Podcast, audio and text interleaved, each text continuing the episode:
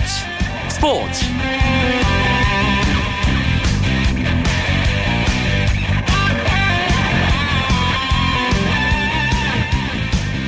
안녕하십니까. 잠시 자리를 비운 이광용 아나운서를 대신해서 이번 주 스포츠 스포츠 진행을 맡은 아나운서 이재훈입니다. 올해 광복 70주년을 맞이하는 해죠. 이번 주 토요일이 광복절인데 각 분야에서 광복 70주년을 기념하는 행사를 준비하고 있습니다.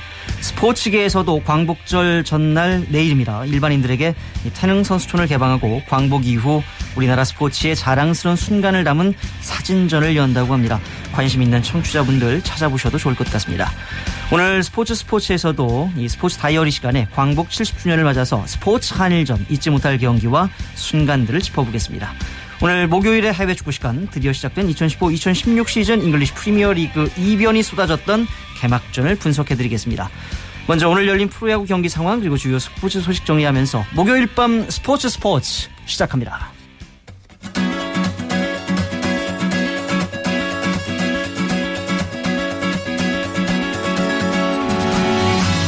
프로야구 KBO 리그 새로운 대진으로 2연전이 시작됐습니다. 오늘 잠실과 목동 문학 광주 수원에서 5경기가 치러졌는데요. 잠실 경기가 끝났습니다. 두산이 7대 1로 NC를 이겼습니다. 이 NC의 선발 재크 스튜어트 1대 0으로 앞서 있던 6회부터 흔들리면서 6과 3분의 2이닝 5실점하면서 7회에 교체됐습니다. 이 스튜어트가 6회까지는 잘 던졌었는데 6회 그리고 7회에 갑자기 좀 흔들렸고요. 두산의 선발은 앤서니 스와잭 시즌 3승을 올렸습니다. 정수빈 선수가 7년 연속 두 자릿수 도루 기록했고요. 로메로는 본인의 10호 홈런을 쏘아 올렸습니다. 목동 경기 현재 5회 말 경기가 치러지고 있는데 경기가 이렇게 늦어진 것은 이 목동구장에 5시경에 비가 와서 그라운드 정비를 시작했습니다. 7시 20분에 경기가 시작이 어, 돼서 현재 5회 말 경기가 치러지고 있는데 넥센이 하나를 6대 0으로 어, 앞서 있습니다. 넥센의 선발은 피어밴드였고요. 하나의 선발 송은범, 김성근 감독이 다시 한번 기회를 줬는데 1회에 어, 4실점 하면서 2.1이닝 5실점 4자책점 기록하면서 강판당했습니다. 문학 경기 현재 16대 7. 아, 경기가 끝났군요. LG가 SK를 16대 7 큰 점수 차로 이겼습니다. LG의 선발 루카스 하렐 6회까지 노이트였었고요. 7회에 뭐 사실점을 했습니다만 오늘 경기 투구 내용은 좋았습니다. LG 선발 전원 장타의 대기록을 세웠습니다. 그러니까 장타니까 2루타 이상이고요. 역대 두 번째 진기록입니다. 3회에 이미 LG는 선발 전원 안타 그리고 전원 득점 기록을 썼고요. SK의 선발 잠수함 박종훈이었는데 1과 3분의 1 이닝 만에 5실점 당하며 강판했습니다. 광주 경기 현재 9회 초 경기가 치러지고 있습니다. 삼성과 기아가 맞붙었는데 삼성의 선발 윤성환이었었고요. 7이닝 2실점 그리고 기아의 선발은 저격수 조슈 스틴슨이었는데 오늘은 이 저격수 역할을 하지 못했습니다. 4이닝 3실점하면서 5회를 앞두고 교체가 됐고 현재 어, 삼성이 기아를 5대 2로 앞서 있습니다. 수원 롯데와 KT가 만났습니다. 롯데의 선발 박세웅 친정팀이 이제 바로 KT고요. 5회까지 2실점 6회에 심수창과 교체가 됐고 KT는 선발 어, 옥스프링 역시 맞바꿨군요. 롯데 출신인데 현재 8회 말 경기인데 어, 롯데가 KT를 4대 2로 4대 2로 앞서 있는 상황입니다. 메이저리그 피츠버그 파이어리츠의 강정호 선수가 오늘도 멀티히트를 기록하면서 6경기 연속 안타 행진을 이어갔습니다. 강정호는 오늘 세인트루이스와의 2차전에서 5번 타자 겸 유격수로 선발 출전했는데 3타수 2안타 1볼넷을 기록했습니다. 시즌 타율 2할 9푼 6리로 조금 더 올라갔고요. 하지만 피츠버그는 세인트루이스의 선발 와카를 공략하지 못하면서 4대 2로 패배했습니다. 추신수 선수도 역시 멀티히트를 때려냈습니다. 이 텍사스와 미네소타와의 경기였었는데 원정 경기였었고요. 2번 우익수로 출전했습니다. 3타수 2안타 1볼넷. 어, 강정호 선수 아주 똑같은 기록이군요. 텍사스는 미네소타에게 11대 1로 또 크게 졌습니다. 텍사스는 최근 3연패에 빠지면서 아메리칸 리그 서부지구 3위에 머물러 있습니다.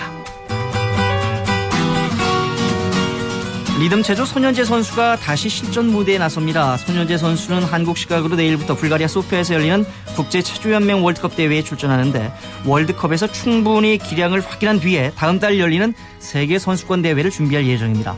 어, 이번 대회는 내년 리우데자네이루 올림픽 본선 출전권이 걸려 있기 때문에 손현재 선수에게는 세계 선수권 대회 15위 이내 입상의 성과를 올려야 됩니다.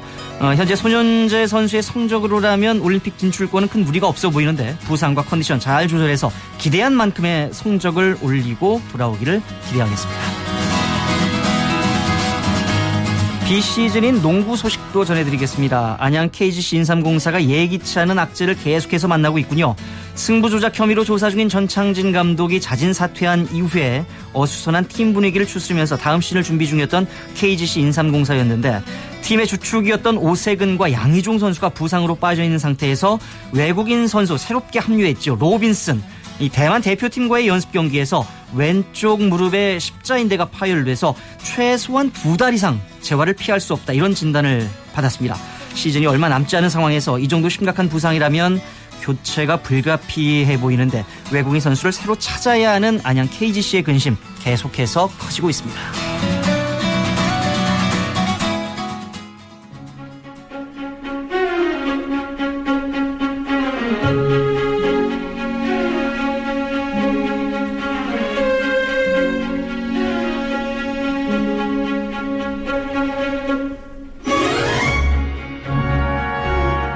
한 주간의 따끈따끈한 스포츠 이슈들을 짚어보는 스포츠 다이어리 시간입니다. KBS 스포츠 취재부의 정현숙 기자와 함께하겠습니다. 안녕하세요. 네, 안녕하세요. 8.15 광복 70주년을 맞이해서 오늘 특별한 이슈 준비하셨다고요. 네, 그렇죠. 올해가 광복 70주년인 만큼 아무랬던 시기를 지나서 스포츠 강국으로 우뚝 선 대한민국 스포츠와 그리고 한일전 명승부를 준비했습니다. 아. 뭐 다들 아시겠지만 일단 베를린 올림픽 마라톤에서 손기정홍이 일장기를 가슴에 달고 금메달을 따냈잖아요. 예. 그 시상대에서 고개를 푹 숙인 사진 뭐 다들 기억하실 텐데 당시 손기정 선생의 사진을 보면 항상 그 일장기가 없는 옷을 입고 계셨었어요. 그 예. 이유를 들어봤더니 이 대표 선발이 됐을 때부터 어떻게 하면 내가 일본인이 아니라는 걸 이 세계에 알릴 수 있을까 이런 마음가짐을 가셔, 가지셨다고 합니다. 아하. 이 손기정홍의 한을 푼 건 1948년이었는데 우리나라가 대한민국 국적으로 처음 출전한 올림픽이 어딘지 아시나요? 이재원 올림픽이요? 네네.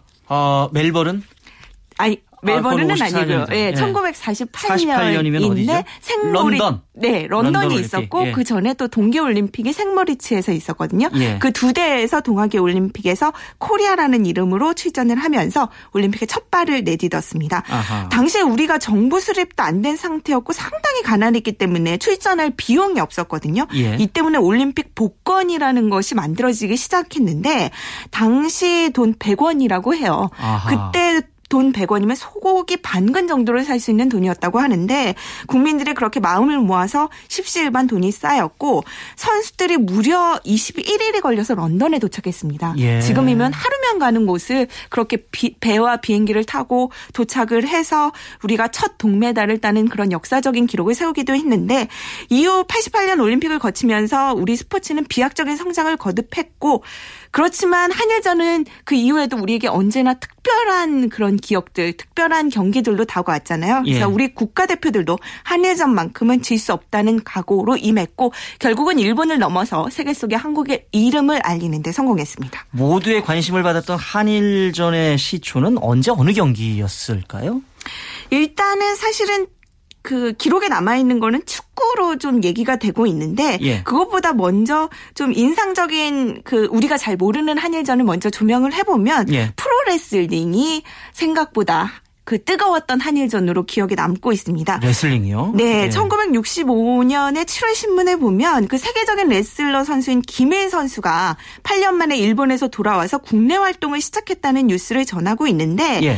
그 곧이어 열린 일본 요시노와의 프로레슬링에서 완승을 거두면서 국민 영웅으로 자리를 굳혔습니다. 그래서 6, 70년대가 기밀의 시대였는데 비틀거리다 가도 박치기 한 방으로 후련하게 경기를 끝내는 그런 모습이 TV 전파를 타면서 국민들에게 시원한 감정을 전해줬고 김이라면 그 숙적이었던 선수가 안토니오 이노키 선수였다고 해요. 동료였었잖아요. 그렇죠. 예. 역도산의 제자이기도 했는데 같이 그 두 사람이 한국과 일본이라는 두국 국 가의 경쟁심의 대리인처럼 열심히 대결을 펼쳤습니다. 그래서 일본에 남아있는 기록을 따르면 둘의 맞대결이 38번이 펼쳐졌는데 아하. 김일이 9승 1패 28 무승부로 앞 압도적으로 우세한 경기를 펼쳤습니다. 예. 이노키 선수가 사실상 김일 선수의 들러리 역할을 하면서 김일 선수가 좀 주인공 역할을 많이 했고요. 온갖 반칙을 일삼는 이노키의 악행을 견뎌내다가 김일 선수가 박치기 한 방으로 경기를 끝나는 그런 통쾌한 드라마가 연출됐습니다. 예. 그렇지만 안타깝게도 좀 말년에서는 차이가 있었어요.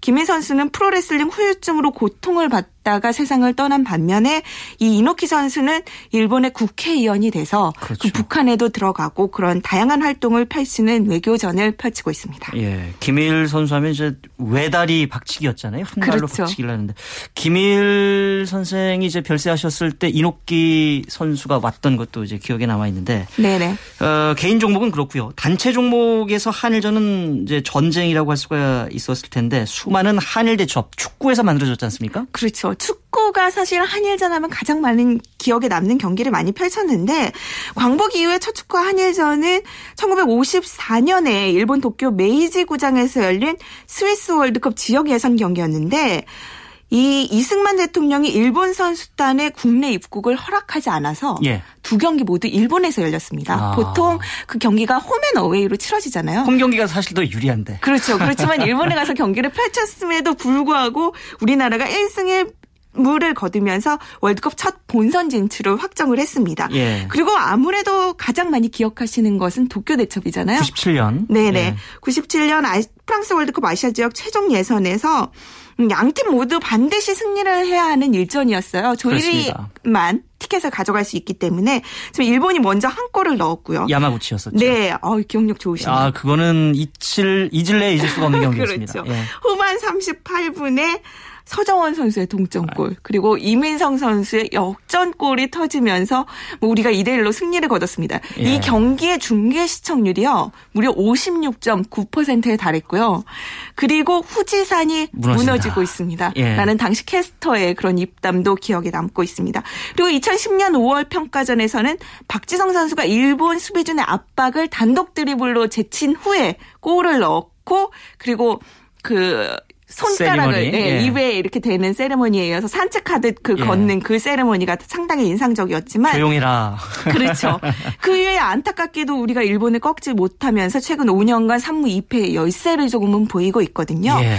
최근에 좀 일부의 프로 선수들이 국가대표가 되기를 꺼린다 뭐 이런 얘기도 축구에선 조금 들려오고 있는데 우리 그 선배들이 했던 일본을 만나면 그렇게 투지 있게 싸우는 그런 모습들을 조금은 본받아야 되지 않나 이런 생각도 들고 있습니다. 있습니다. 이영표 KBS 축구 해설위원 그 한 인터뷰를 봤었는데 일본은 언제 만나도 이기고 싶다고. 그렇죠. 자기가 몇 번 졌었는데 그러니까 많이 이겼고 조금 졌었는데 그 경기조차도 진 게 너무 아쉽다. 이런 음. 얘기를 은퇴하는 날 이야기를 했었어요. 아, 네. 그만큼 선배 선수들한테는 한일전이 아주 특별한 의미가 있었던 것 같습니다. 네. 야구도 빼놓을 수 없죠. WBC 대회 그렇죠. 이야기 좀 해주세요. 생생하죠. 예. 이 자국 리그의 수준이나 객관적인 전력에서는 일본이 앞선다는 평가를 받지만 국제 대회에서는 우리나라가 언제나 팽팽 한 경기 경기를 펼쳐 왔었잖아요. 예. 2006년 WBC 2라운드에서 일본과의 경기를 승리로 장식한 뒤에 서재웅 선수가 마운드에 태극기를 꽂았던 그 장면은 뭐 여전히 많은 분들이 생생하게 기억하실 수 있을 겁니다. 예. 사실은 1982년에 잠실에서 열린 세계 야구 선수권 대회에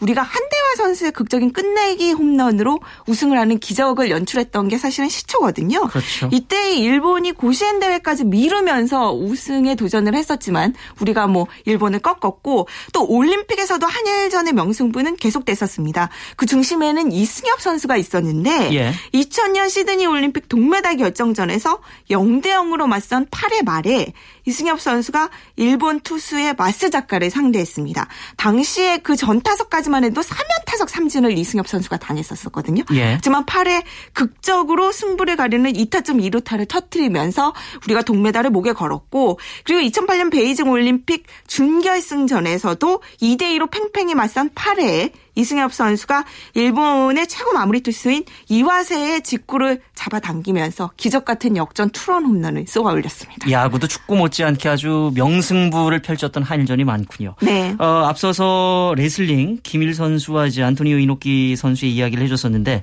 최근에는 이 한일전으로 얽힌 두 선수가 숙명의 라이벌이다 이런 평가를 받는 사람들도 있잖아요. 그렇죠. 빙판 한일전인데 네. 피겨의 김연아 선수와 일본의 아사다 마우 선수입니다.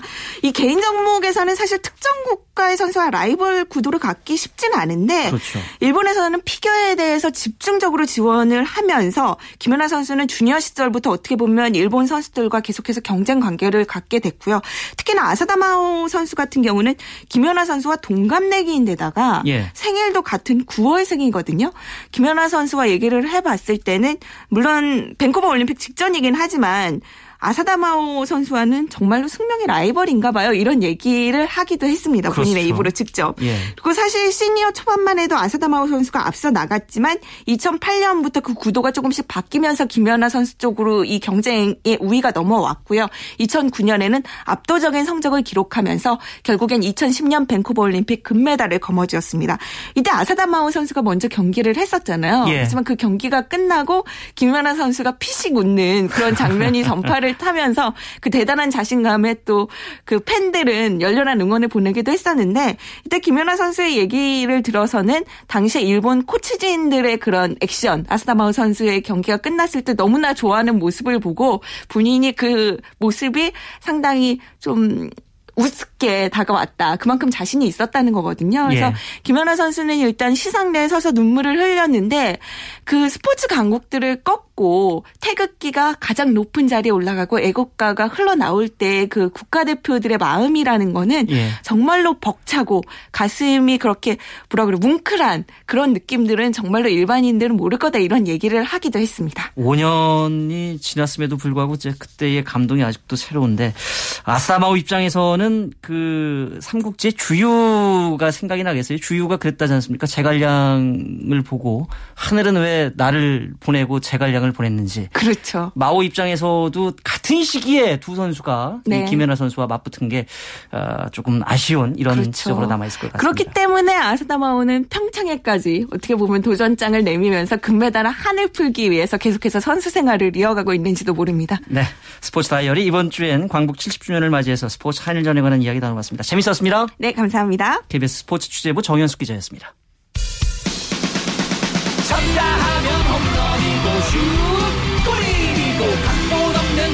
드라마. 그것이 바로 그것이 바로 손에 잡힌 우승 트로피. 목에 걸린 그 배달. 너와 내가 하나 되는. 그것이 바로 그것이 바로 그것이 바로. 꿈꾸던 스포츠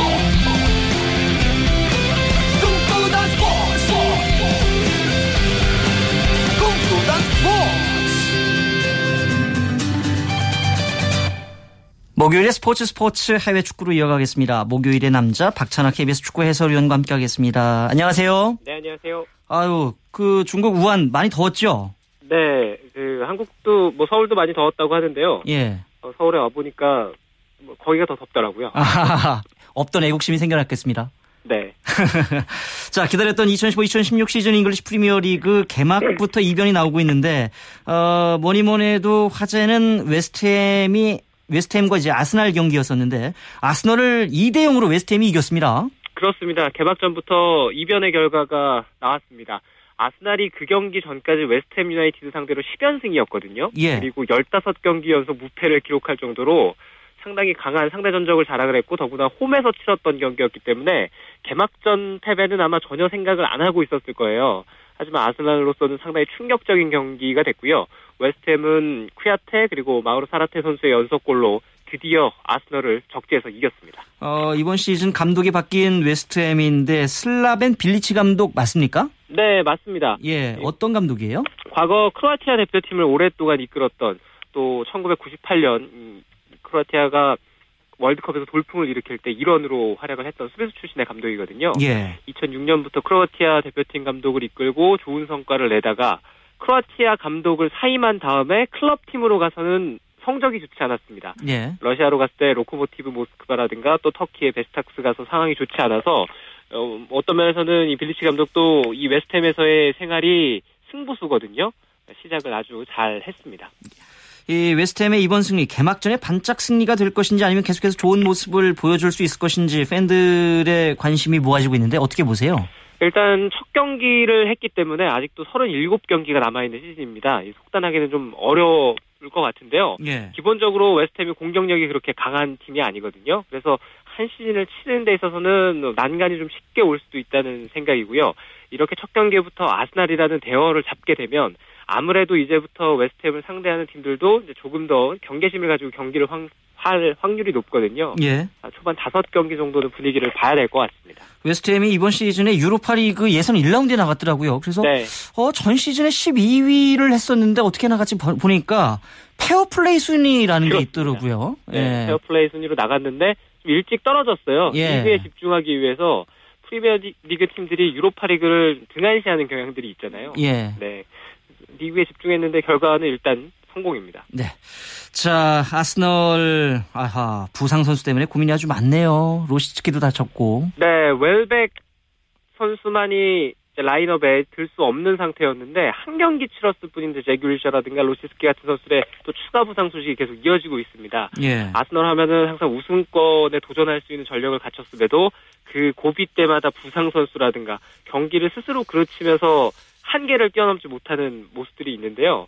개막전에 패하고 프리미어리그 정상에 오른 역사가 없었던 건 아닌데 정말 적은 확률이었다 그래요. 그래서 아스날이 이번 시즌에는 정말 야심차게 우승에 한번 도전을 하고 있는데 이 초반 난간을 잘 극복을 해야겠죠. 예, 마음을 먹었는데 뜻대로 안 풀리는군요. 네. 기성용 선수가 뛰는 스완지 시티, 어, 첼시, 뭐, 지난 시즌 우승팀인데, 2대 2로 개막전에서 비겼습니다. 이것도 좀 예상을 벗어난 결과죠. 네, 원정 경기였기 때문에 스완지 시티로서는 승점 1점 챙긴 것은 만족스러운 결과라고 할 수 있겠죠. 첼시가 2대1로 앞선 상황의 후반 7분 골키퍼 티보 크로트아가 퇴장당했습니다. 페널티킥을 예. 내주면서 퇴장을 당하는 바람에 2대2 어, 동점이 됐고 결국에는 수적 열세 속에 남은 시간을 치를 수밖에 없었거든요. 네, 뭐 경기 끝나고 첼시는 무리뉴 감독이 팀 트레이너에게 모든 화살을 돌리려고 했다가 역풍을 맞는 상황이 아, 지금 벌어지고 있어서 예. 이번 한 주 동안은 첼시의 무승부뿐만 아니라 그 여성 트레이너와 무리뉴 감독 간의 그 언쟁이라고 해야 될까요? 그런 것이 에, 축구 팬들의 관심을 끌고 있습니다. 팀 분위기도 그렇게 썩 좋지는 않겠군요. 네. 어, 스완지 시티의 안드레 아이유 주목을 많이 받고 있는데 이 선수 좀 알려주시죠. 네, 마르세유에서 이적한 윙 플레이어입니다. 새롭게 스완시티의 공격의 속도라든가 마무리 능력 향상 이런 것들을 꾀하고자 스완시티가 영입을 했는데요. 과거의 가나의 축구 영웅이었던 아베디 펠레의 아들이에요. 아, 그렇군요. 네, 아베디 펠레의 아들이 안드레아에우, 요르다나에우 두 명이 있는데 둘 다 축구 선수거든요. 예. 어, 아버지도 축구를 잘했고 아들도 마르세유에서 좋은 활약을 하고 이번에 리그로 옮겼습니다. 그렇군요. 우리에게는 기성용 선수의 플레이를 이제 볼 수 있어서 이 경기를 주목을 한 팬들이 많이 있었을 텐데 2주 진단이 나왔어요. 후반전에 허벅지 통증 때문에 교체가 됐는데. 네, 햄스트링 부상인데 이 햄스트링 부상이 2주 진단이 나왔다면 그렇게 심한 부상은 아닌 것 같습니다. 예. 하지만 햄스트링 부상이라는 것이 일반적으로는 재발의 확률도 좀 높은 편이라서요. 시즌 초반에 무리할 필요는 없다는 생각이거든요. 예. 아마 부상 회복 기간은 조금 더 길어질 수 있습니다. 이 맨유에서 첼시로 이적한 팔카오 개막전 첫 경기에서 어떤 모습을 보여줄지 기대를 모았었는데 박찬하 해설위원 볼 때는 어땠습니까?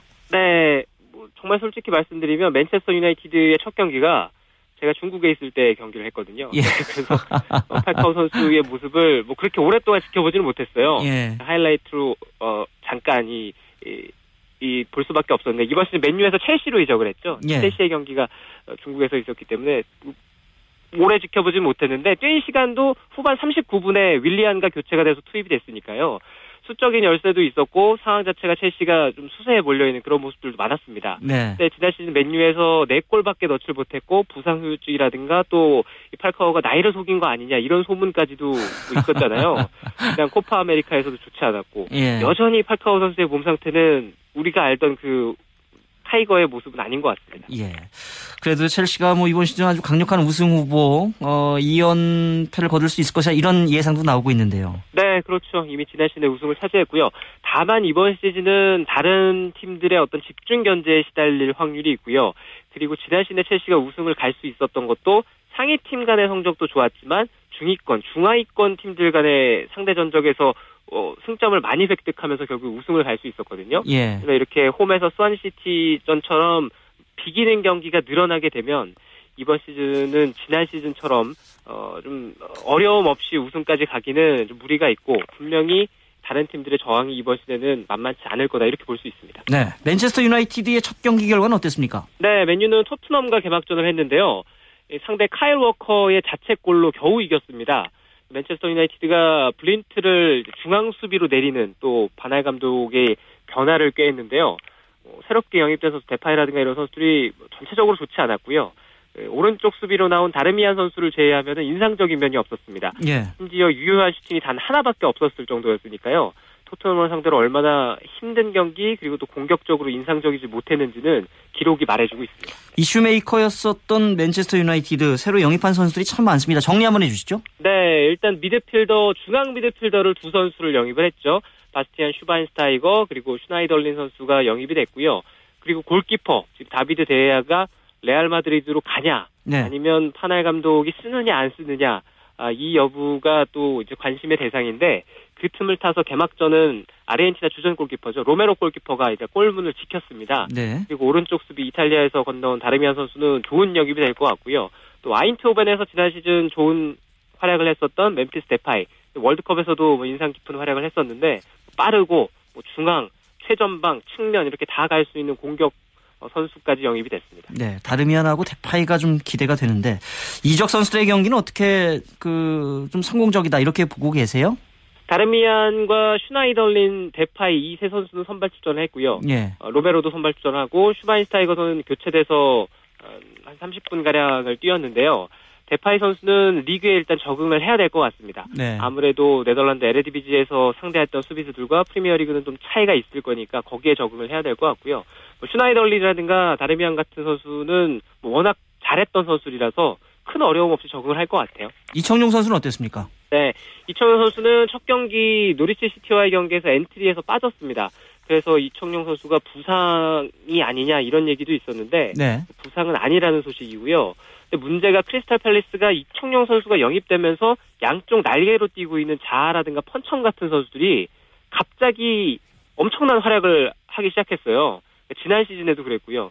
1라운드까지도 계속 그 상승세가 유지가 되고 있는데 그 자아라든가 펀청 같은 선수들이 믿음직스러운 부분이 떨어져서 이청용 같은 선수를 영입을 크리스탈 팰리스가 했는데 이 선수들이 갑자기 잘하는 바람에 이청용 선수도 지금은 상황이 약간 애매해졌네요. 네, 이번 주말 기대되는 경기 일정 관전 포인트 좀 짧게 부탁드리겠습니다. 네, 이번 시즌은 어, 스페인 축구 독일 분데스리가 개막을 합니다. 스페인은 빌바오와 바르셀로나 간의 스페인 슈퍼컵을 시작을 하고요. 분데스리가는 레버쿠젠과 호펜하임, 손흥민, 김진수, 절친 대결이 있습니다. 맨유가 토요일 새벽에 가장 빨리 경기를 하고요. 스완지 시티는 토요일 저녁 그리고 어, 아스날은 일요일 경기인데요. 프리미어리그는 아마 월요일 자정에 있을 맨체스터 시티와 첼시와의 경기가 가장 주목이 되겠죠. 알겠습니다. 새롭게 시작된 2015-2016 시즌 잉글랜드 프리미어리그 소식 박찬하 KBS 해설위원과 함께 이야기 나눠봤습니다. 고맙습니다. 고맙습니다. 내일은 재미있는 국내 축구 이야기 축구장 가는 길로 찾아오겠습니다. 지금까지 아나운서 이재우였습니다. 스포츠 스포츠